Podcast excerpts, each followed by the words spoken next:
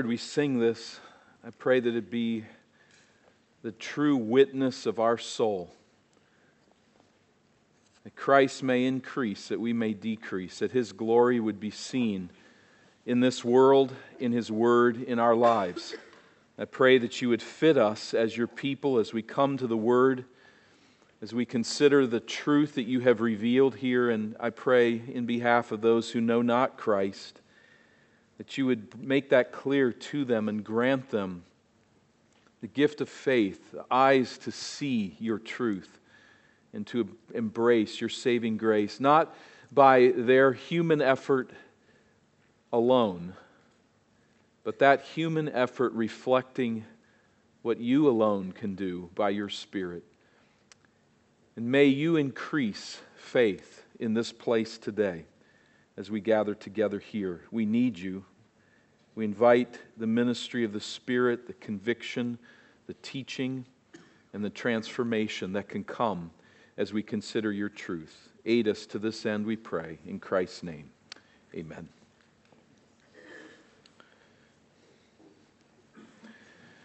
I passed a sign on the front yard of a church building a few days ago. It read, Faith is believing despite the facts. Faith is believing despite the facts. The point, apparently, is that there's no necessary connection between faith and reality, no organic union between faith and truth. So apparently, this church wants the world to know that faith in God, faith in the Bible, could be faith in fantasy, faith in a myth no particular connection to truth. Now, I don't know, maybe the message was posted by a well meaning but rather dim witted Christian. That's a possibility. But knowing the church's denomination, I suspect the sign said exactly what it meant to say. And so, if that is the case, they have it all wrong. Faith is the reality it is the truth that we believe and act upon despite what we see. Let's imagine a, a, factory setting, and there's an assembly line of workers, and the boss announces, I'm leaving. I'll be back at noon. I expect you to have all the work done that you would typically have done by noon, and then we'll retool and I'll give, come up with a different plan for the rest of the afternoon. I will be back at noon. Well, the boss leaves and the workers begin to talk together and they start putting some things together and they say, He's not, not coming back at all. He's going to be gone for the rest of the day. And in fact, there's going to be nobody really to hold us accountable for what we do or don't do. And so let's just have a party. And they go to the store and they purchase some things and they're just enjoying the day together. There's a few other workers that are saying, I think the boss is coming back. I believe the truth of what this promise is saying, and we're going to keep working here and get our job done on the assembly line because we believe we're going to be held accountable for it, just as the boss said. There's a lot of temptation here. Join us. This is ridiculous that you would believe this promise. It's not connected to reality, so just join in with us and do what we want to do here. But they say, no, we're going to act now on the basis of what we believe the boss has said about the future. We'll be back at noon. And indeed, the boss returns at noon. Now, have those workers been acting upon a fantasy? Had they been following a myth, even though people were telling them that they were? No, they're acting now on the reality that is to come. They believe the word that has been spoken about, and no one can see, no one can really know if the boss will come back at noon. But they say, I'm going to trust that that's the case, and I'm going to act in line with that coming into being. So faith is believing in God's promised blessing upon those who trust the truth that He reveals about the future. Faith is living not based on what circumstances seem to dictate, not based on what the world or our flesh desires. But genuine Christian faith lives sight unseen upon the bedrock reality of what God has said believing his promise that we will one day stand before the judgment seat of Christ, believing that one day every knee will bow before him, believing that there will be reward for our labors for him. Faith then is not trust in a fantasy. It's not trust in a myth. It's not trusting despite the facts. Faith is trust in what we cannot see but it is trust in what is absolutely true, even though we can't see it yet. Without such faith, the author of Hebrews exhorts us, we cannot please God. In fact, unbelief is at the heart of every sin that we commit. Unbelief is at the heart of every blessing that we forfeit in this life. Unbelief is at the core of every idol that we adore. It is unbelief that seals the doors of heaven against the unbeliever. This is the reality that God has revealed to us, and we trust it sight unseen, but we trust that truth. In the mercy of God, we're blessed to enjoy the instructive counsel and the firm warning of Numbers chapter 14 to this end, where we do not find faith easy. We find it easy to listen to the workers that say there's no truth in it, it's just a myth. We find it easy to be pulled in and to have our faith challenged. And so I'm, I'm so grateful for these chapters, as ugly as they are. But in his mercy, he's, he's given us these chapters. Numbers chapter 14. Remember in chapter 13, Israel encamped, is encamped on the southern border of the promised land. They've made their way from Egypt up to uh, Kadesh, and they are on the southern end of the land. And then spies are sent south to north through the land to discern its strengths, its weaknesses, if any, its productivity, to, to see what is there and then those spies return in chapter 13 and bring back a report twofold. The land is wonderful, it's a good gift. But it is stacked against us. There are giants there. There are soldiers there. There are high, thick fortresses, walls of fortresses there. We can't do this. Chapter 13, verse 30 Caleb quieted the people before Moses and said, Let us go up at once and occupy it, for we are well able to overcome it in God's strength. Then the men who'd gone up with him, the other spy, said, We are not able to go up against the people. Notice this let's go up we can't go up. For they are stronger than we are. So they brought to the people of Israel a bad report of the land that they had spied out, saying, The land through which we have gone to spy it out is a land that devours its inhabitants. That is, we go in there, we're going to be eaten alive. And all the people that we saw in it are of great height. And there we saw the Nephilim, the sons of Anak, who come from the Nephilim, and we seem to, our, to ourselves like grasshoppers. And so we seem to them. This is the report. Now, as we come to chapter 14, that's the response of the spies. As we come now to chapter 14, we're going to find the response of the people. Who are they going to listen to? How are they going to respond? we find in this chapter unbelievable unbelief. Israel and her leaders contend with one, another over God's will in the first 12 verses.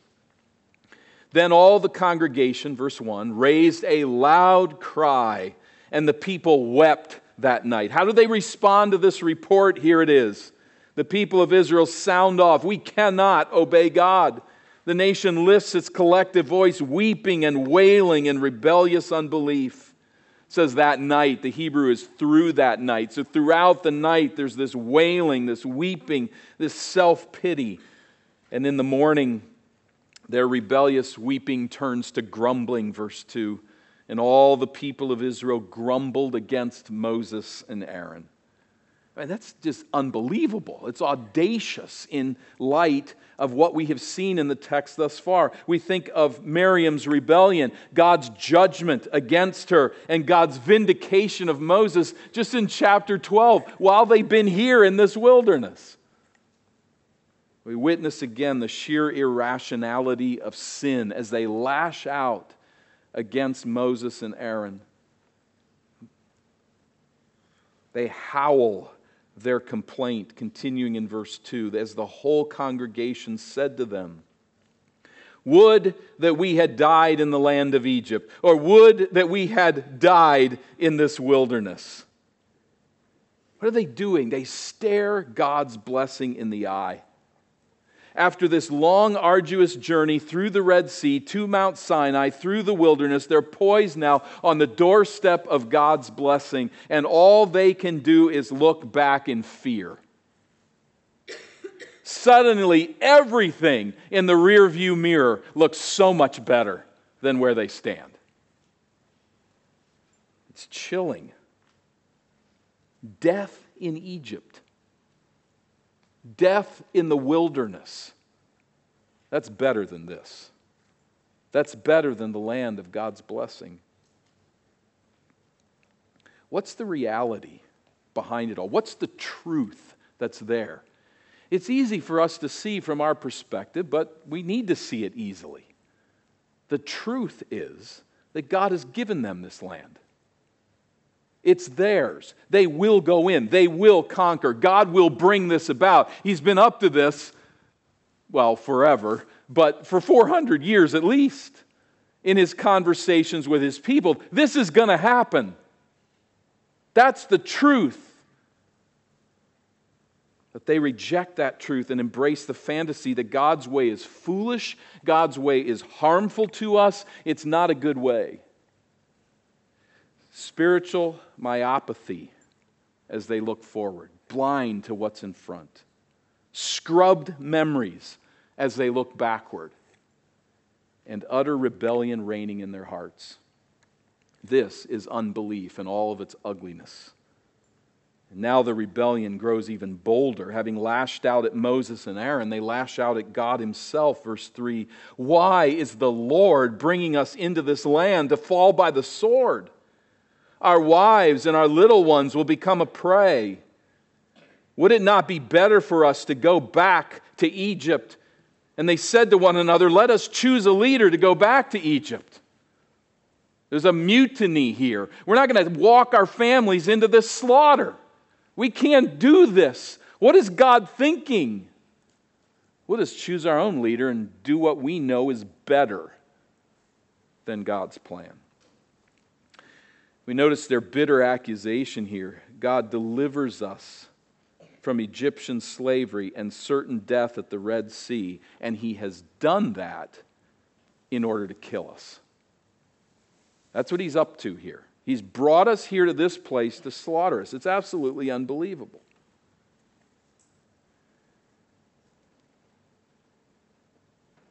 And yet, don't we find ourselves here?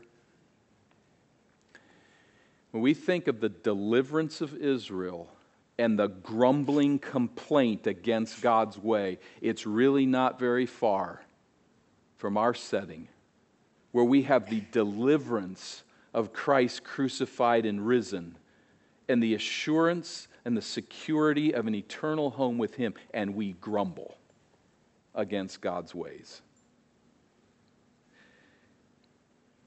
Christ's death has delivered us from the bondage of sin. It has secured our eternal redemption, and yet we doubt his love.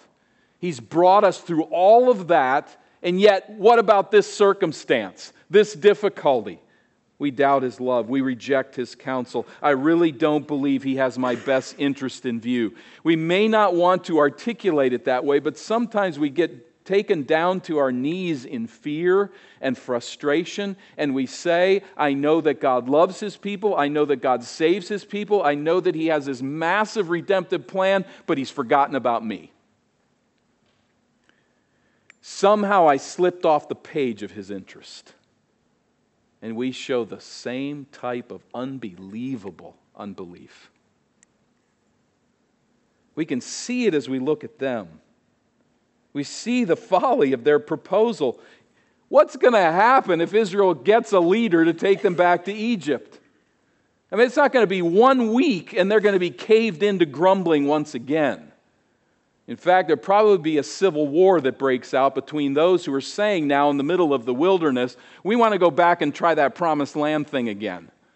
And others saying, no, we've got to go back to Egypt. Remember those big people there in big cities? And they would probably have ended up killing each other in the wilderness. And even if not, they'd all been really unhappy campers eating all that manna again.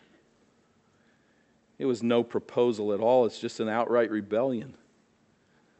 The leaders of Israel will push back now in verses 5 and following. We must obey God, they say. Then Moses and Aaron fell on their faces before all the assembly of the congregation of the people of Israel. And Joshua the son of Nun and Caleb the son of Jephunneh, who, was, who were among those who had spied out the land, tore their clothes. They don't fall on their faces to plead for Israel's mercy, out of the fear of man. I think they're falling on their faces to plead for God's mercy, fearing Him. Chapter 11, verse 3. Chapter 11, verse 33. Chapter 12, verse 10. Three judgments by God because of unbelief. And now they're saying, they fall on their faces saying, Here, this is worse yet. We have come to the edge of the promised land and we are saying, God is not good. They fall on their faces, pleading the mercies of God. They tear their clothes, a common symbol of deep distress and remorse, often traditional at times of death and mourning. They tear their robes in anguish at this unbelief.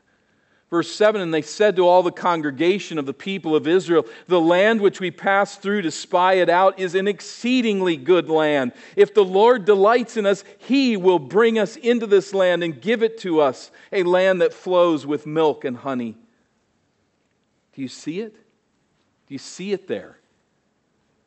They plead with Israel to act in faith on the reality that God will fulfill his promises. You don't see it when you're looking at those walls. You don't see it when you're looking at those giants, but it will be. He has said it, he will fulfill it. So let me ask, let us ask of them, who's in fantasy land now? Who's believing a myth now? It's not Joshua and Caleb. No one can see how Israel's armies are going to defeat the Canaanite armies. But Joseph and Caleb bank everything on God's promise. He will be there. He will defeat these armies, not because Israel will develop nuclear weapons overnight, but because God is God and His word is true. He can be trusted to keep His promises. And so Joshua and Caleb plead with Israel in verse 9 Only do not rebel against the Lord. Do not fear the people of the land, for they are bread for us. Their protection is removed from them, and the Lord is with us. Do not fear them. They're bread for us. That is, remember what they said? Everybody who goes into this land, they'll be devoured. We will be food for these people. And they're saying, no, they're going to be bread for us. We will eat them. We seem like grasshoppers to them, but they are actually bread for us. Their protection has been removed. The Hebrew word is their shadow. The beautiful concept, the shadow of God's providence that has permitted these nations to live in their rebellion against Him over these centuries, has now been removed. And they are under the bright sun of His judgment. Fear God These men say you're living by sight. You're permitting the fear of man to overwhelm your trust in God's promises. You are permitting unbelief to crush your future blessing. Let me read that again. And I just ask you to say, ask yourself, is this perhaps the message of the Spirit to you? The very same message hear it. Let's not think about it now of this direction to Israel, but to us. You are living by sight. You are permitting the fear of man to overwhelm your trust in God's promises. You are permitting unbelief to crush your future blessing. Could that be us? Of course it could. And of course, on some level, it is. Is the Spirit of God speaking the same message to us? Nothing, however, as commentator Bush puts it, nothing, however, is so hateful to a resolute sinner as good counsel. And so, verse 10, what do they do? Then all the congregation said to stone them with stones. We can only conclude that they would have killed their leaders, but God has, at this point, heard enough. Verse 10 But the glory of the Lord appeared at the tent of meeting to all the people of Israel. And the Lord said to Moses, How long will this people despise me, and how long will they not believe in me, in spite of all the signs that I have done among them? I will strike them with pestilence and disinherit them, and I will make of you a nation greater, greater and mightier than they. Israel's fantasy is that there's no God. They're, they're like functional atheists here, having this conversation as if God doesn't hear it and doesn't see it. Well, God comes and shows up. The truth is that He's heard every word, He's seen every deed, and He's read every motive.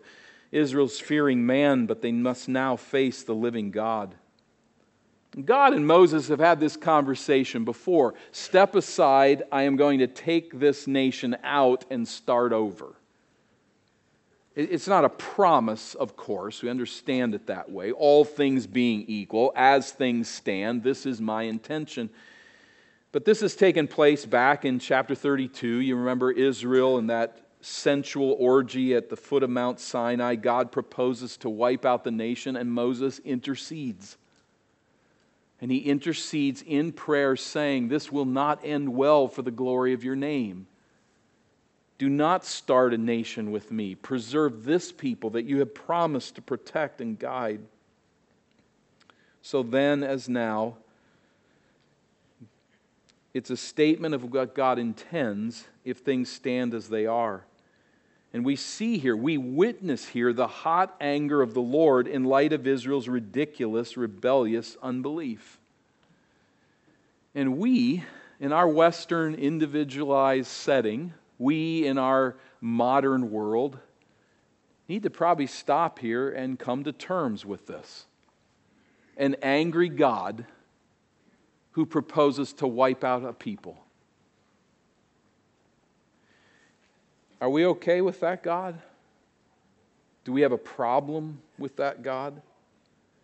We must learn to balance God's attributes properly, not pit them against each other as so many do. We cannot reason, God is love, and I like that God. But I can't square the loving God with the God who judges and disciplines his people. A loving God who responds with holy anger. I, I, can't, I can't reconcile that. What we must say then, in light of Scripture, is that you then cannot square your view of God with reality. And that's a problem for you. It really is. We need to see God for who He is. And by the way, take a few moments and breathe. There's more to come. But we need to see God as He's revealed in Scripture, not pass by these moments to see Him in His holy anger and say, That's not the God I know. Is the God who is. We can take heart, But God fairly baits Moses here, and Moses responds faithfully and humbly. So now, in this next segment, he contends with God for his glory and Israel's pardon. We've seen the kind of debate, the argument between the leaders of Israel and the people of Israel. And now we see, secondly, Moses contending for God and his glory as he would pardon Israel. Verse 13. But Moses said to the Lord, Then the Egyptians will hear of it. If you destroy Israel, the Egyptians will hear of it, for you brought up this people in your might from among them. And they will tell the inhabitants of this land, They have heard that you, O Lord, are in the midst of his people. For you, O Lord, are seen face to face, and your cloud stands over them, and you go before them in a pillar of cloud by day and a pillar of fire by night. The Canaanites know this. The Egyptians know this. The Egyptians knew all about what was going on with Israel right now. And ruined Egypt to the south is watching what God will do to Canaan. Verse 15. Now, if you kill this people as one man, Moses continues to pray, then the nations who have heard your fame the Canaanites, the Egyptians, they're going to say this. It is because the Lord was not able to bring this people into the land that he swore to give to them that he has killed them in the wilderness. What's Moses saying? God, if you judge your chosen people as we deserve, it will dim the glory of your reputation to the pagans. Do not tarnish your name that way. Now, notice the phrase here the word, the word not able. Not able. We can compare that back to 13, 30, and 31 as we read it earlier. The spies insist that Israel is not able to take the land. Here, Moses is saying people are going to conclude that of you, that you're not able to take the land. Here, I think probably less a matter of God's not powerful enough I think Egypt had that pretty well concluded that he was. The Canaanites, we find later, are petrified of the Israelites. So, so I, don't, I don't think that it's you couldn't pull it off because you're not powerful enough. I think what he's saying is they are going to say, You can't pull it off with this people. Your program fell apart. You couldn't keep your family in line. And therefore, God, you failed. That's what the nations are going to say. Now, we notice here that Moses' concern is for what? His concern is with God's glory and with God's honor. And that is, in fact, a key component of prevailing prayer. May we learn to pray that way, that we pour out our prayers for the glory of God. I can tell you when we pass the line from simply pleading with Him to fix our life. And I, I think He rejoices to hear those prayers in right context. But when we pass that line in our prayer life, where it moves beyond fix my life and it moves into glorify your name, we really enter into a glorious way of prayer a way of prayer where we contend with God to do what He's actually doing in this world, to magnify His name. And I join my prayers to this project. How many prayers do we offer? What percentage of our prayer life is given over to God? Magnify your name in that person's life. Glorify your name in this situation. Consider what will happen to your reputation if this doesn't take place. And to plead with God to honor his name. That's where Moses is in all of these intercessory prayers. He forgets about himself, he forgets what's at stake for him personally. He'd be the head of a new nation. He'd be a really old head, but he could get it started. And his name would go down in history like Abraham's name the man of faith, the man of promise, the head of the nation. He doesn't even bring that up. He says, God, your name. That's what's all important here. Do we pray this way? Moses contends with God for his glory, for his reputation among the nations.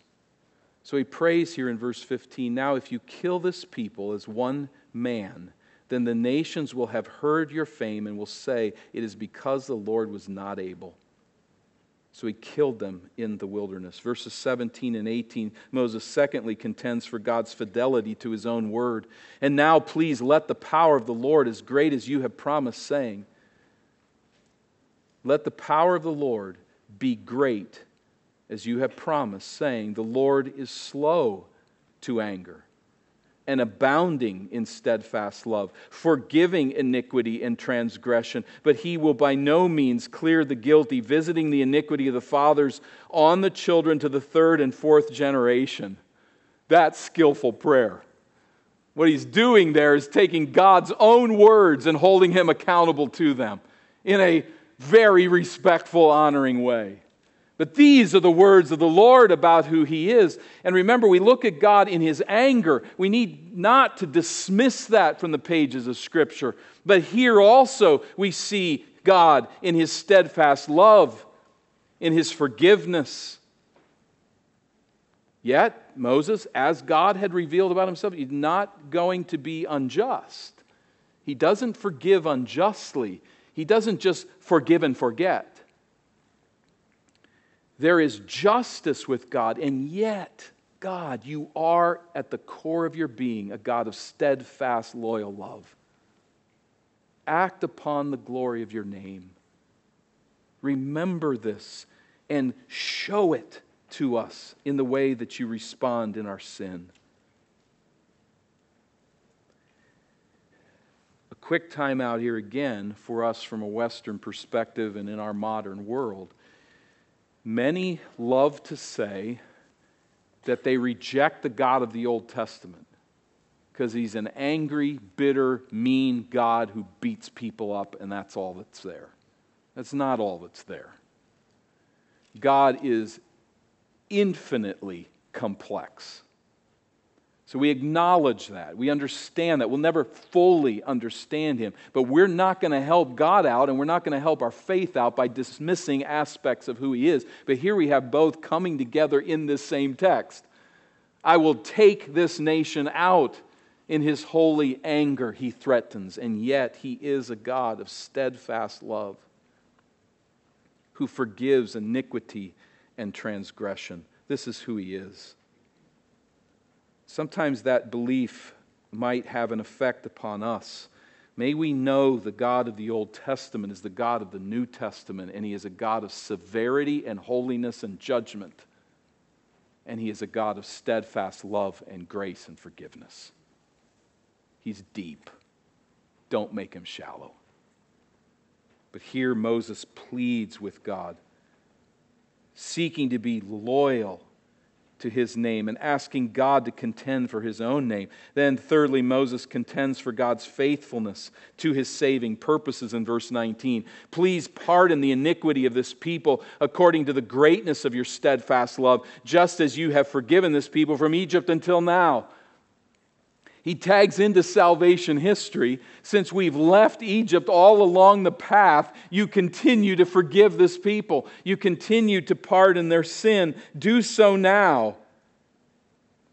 Moses' prayer then taps into that salvation historical work of the Lord, and he asks that God would remain consistent with his loyalty to forgive his people.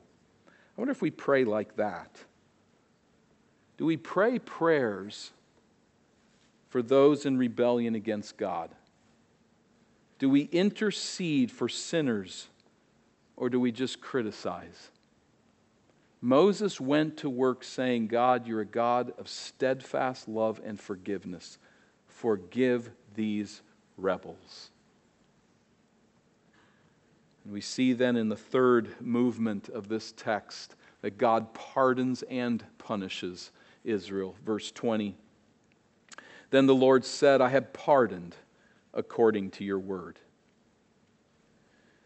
The text does not explain how a just God could pardon such blatant sin. Indeed, on some level, the Old Testament never fully answers that question.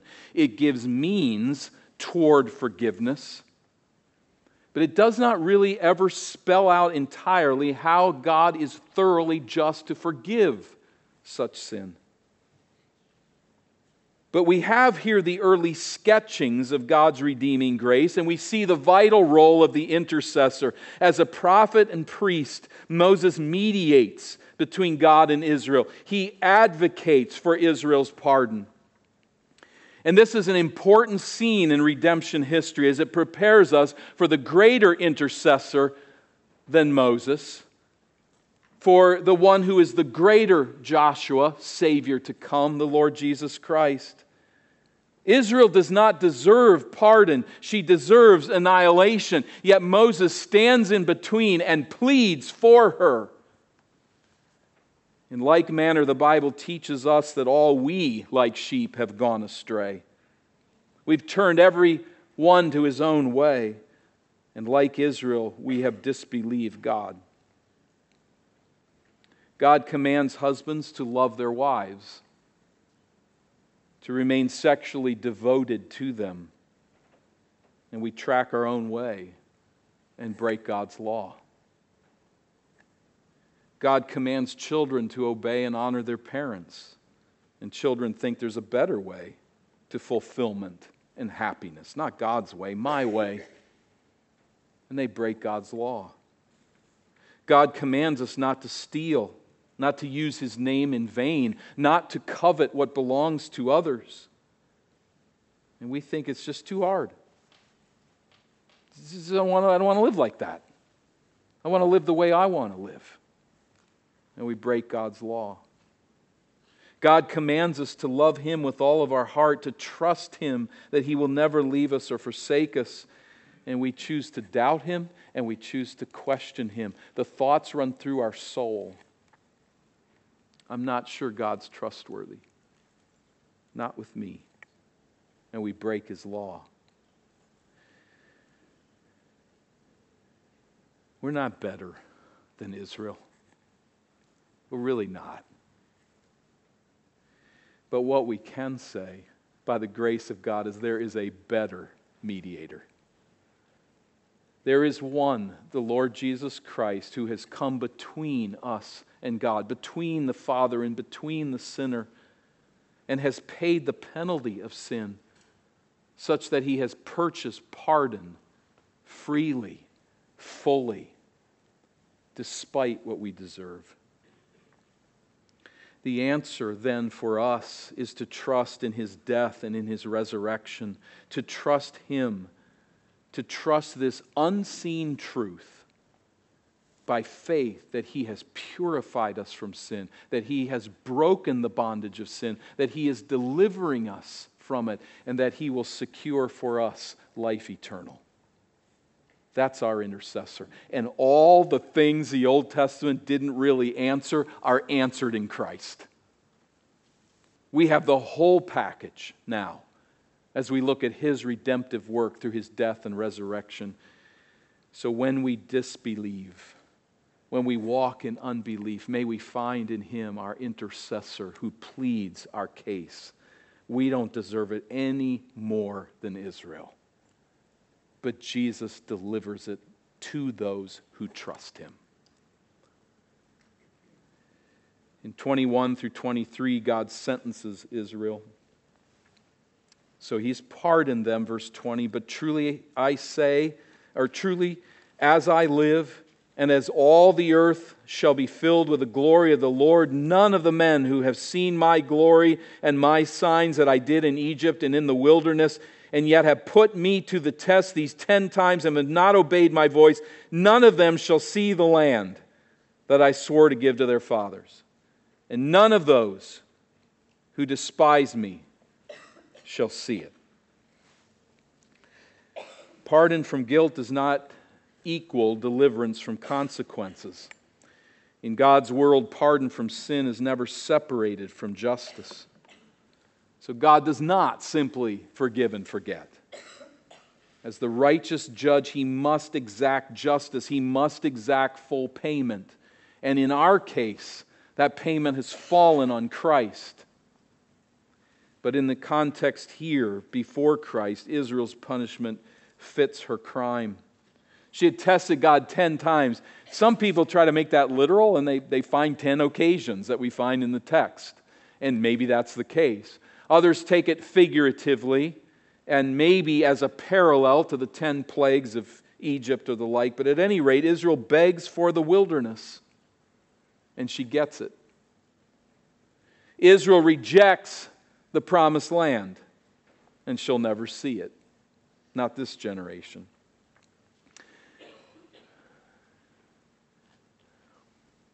God sentences Israel and God exempts Caleb. Verse 24.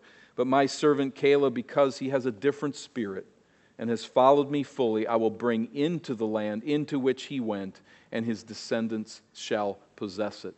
He's trusting the truth, and I will reward that. He trusts me, and I will bless him richly. What a glorious day lies ahead for Caleb.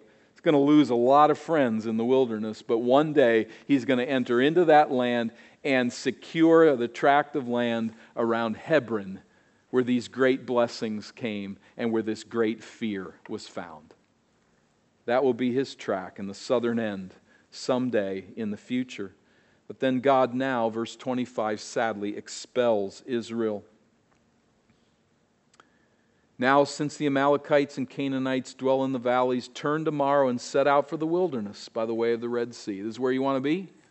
This is where you go. So the spies have gone up the land, they've come back down, they've given their evil report, the nation has responded, and now it's time to head that direction south.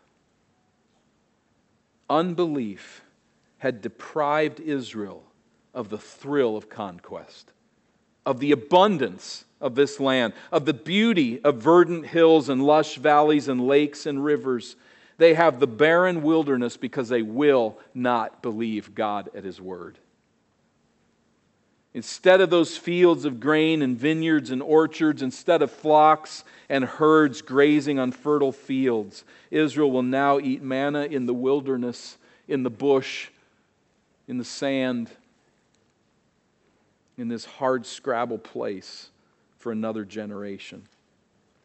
And that's what unbelief does it turns us to the darkness, it turns us to the wilderness. Brokering in fantasy and fiction, unbelief sacrifices the fruits of truth. Christian, let's know this.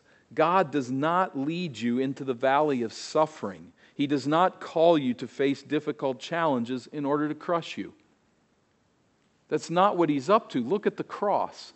Look at what he has done for you in Christ. He's not in the business of taking you somewhere to crush you. He calls you to suffer and to serve for His glory, the glory of His name, and to produce the fruits of faith in your life. He calls us to suffer and to serve for the glory of His name. This is what God longed to do for Israel. He longed to pour out his rich blessing upon her. That's why we look at it and say it's unbelievable unbelief. It's so clear to see what God longs to do with his son Israel. But they just won't believe him, they refuse to trust him.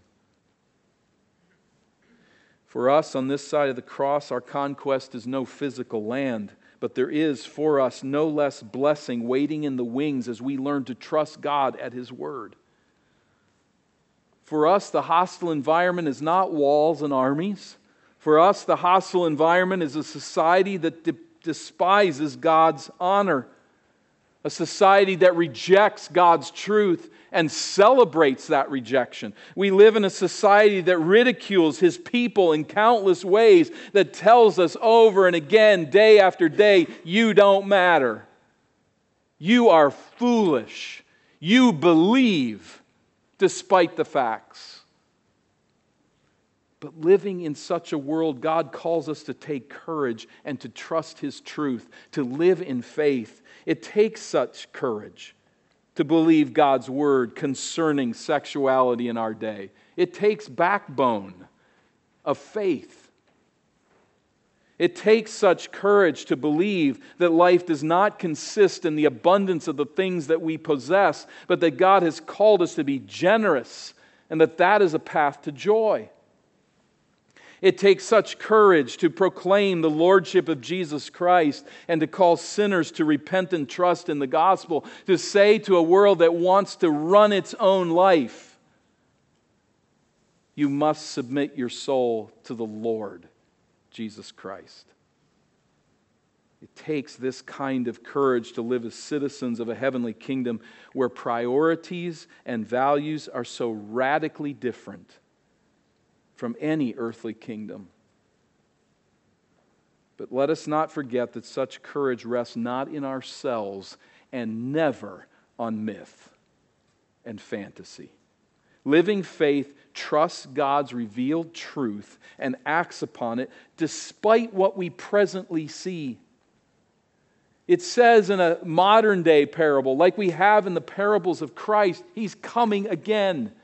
He's coming back. The day of accountability will come. We will enter into His presence, and His truth is the path to fruitfulness and joy and life now and forever. In light of Israel's unbelief, in light of their unbelievable unbelief in this passage, may God grant us the kind of faith that conquers and prospers our souls until that day when believer.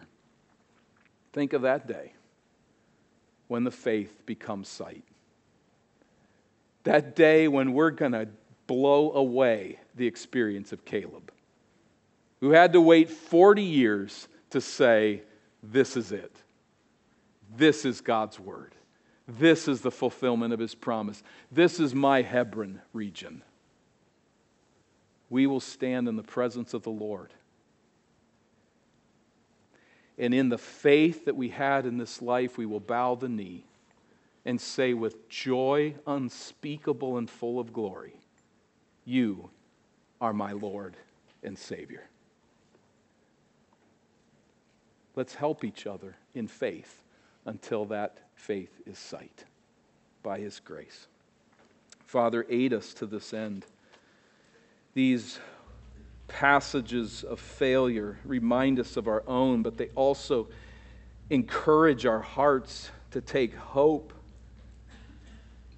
We get beaten down day after day by those who mock our faith and tell us that we are just listening to myths and lies and fantasies to help us cope with life, which will simply end and dissipate into nothingness. Help us to stand. May we, like Caleb, may we, like Joshua of old, trust your word and live in its light. Open each of our eyes, wherever we are with you, open them to the faith that we must have, that we are privileged to have in your word, in your promises concerning what we don't see. And may we trust it with all our heart and help each other to trust it as we exhort one another day by day, lest we fall from the faith, lest we prove unfaithful to you. But we praise you here and now in this prayer of praise that you always remain faithful to your people. We thank you that you're a God of wrath, that that wrath has served justice fully in the death of Christ. And we praise you that you are a God of mercy and forgiving grace and steadfast love. In this we trust. Deepen that faith in us now. Nurture those roots, water that soil, that we might walk in faith until the faith is sight. Through Jesus we pray. Praise God. We have a great high priest whose name is love.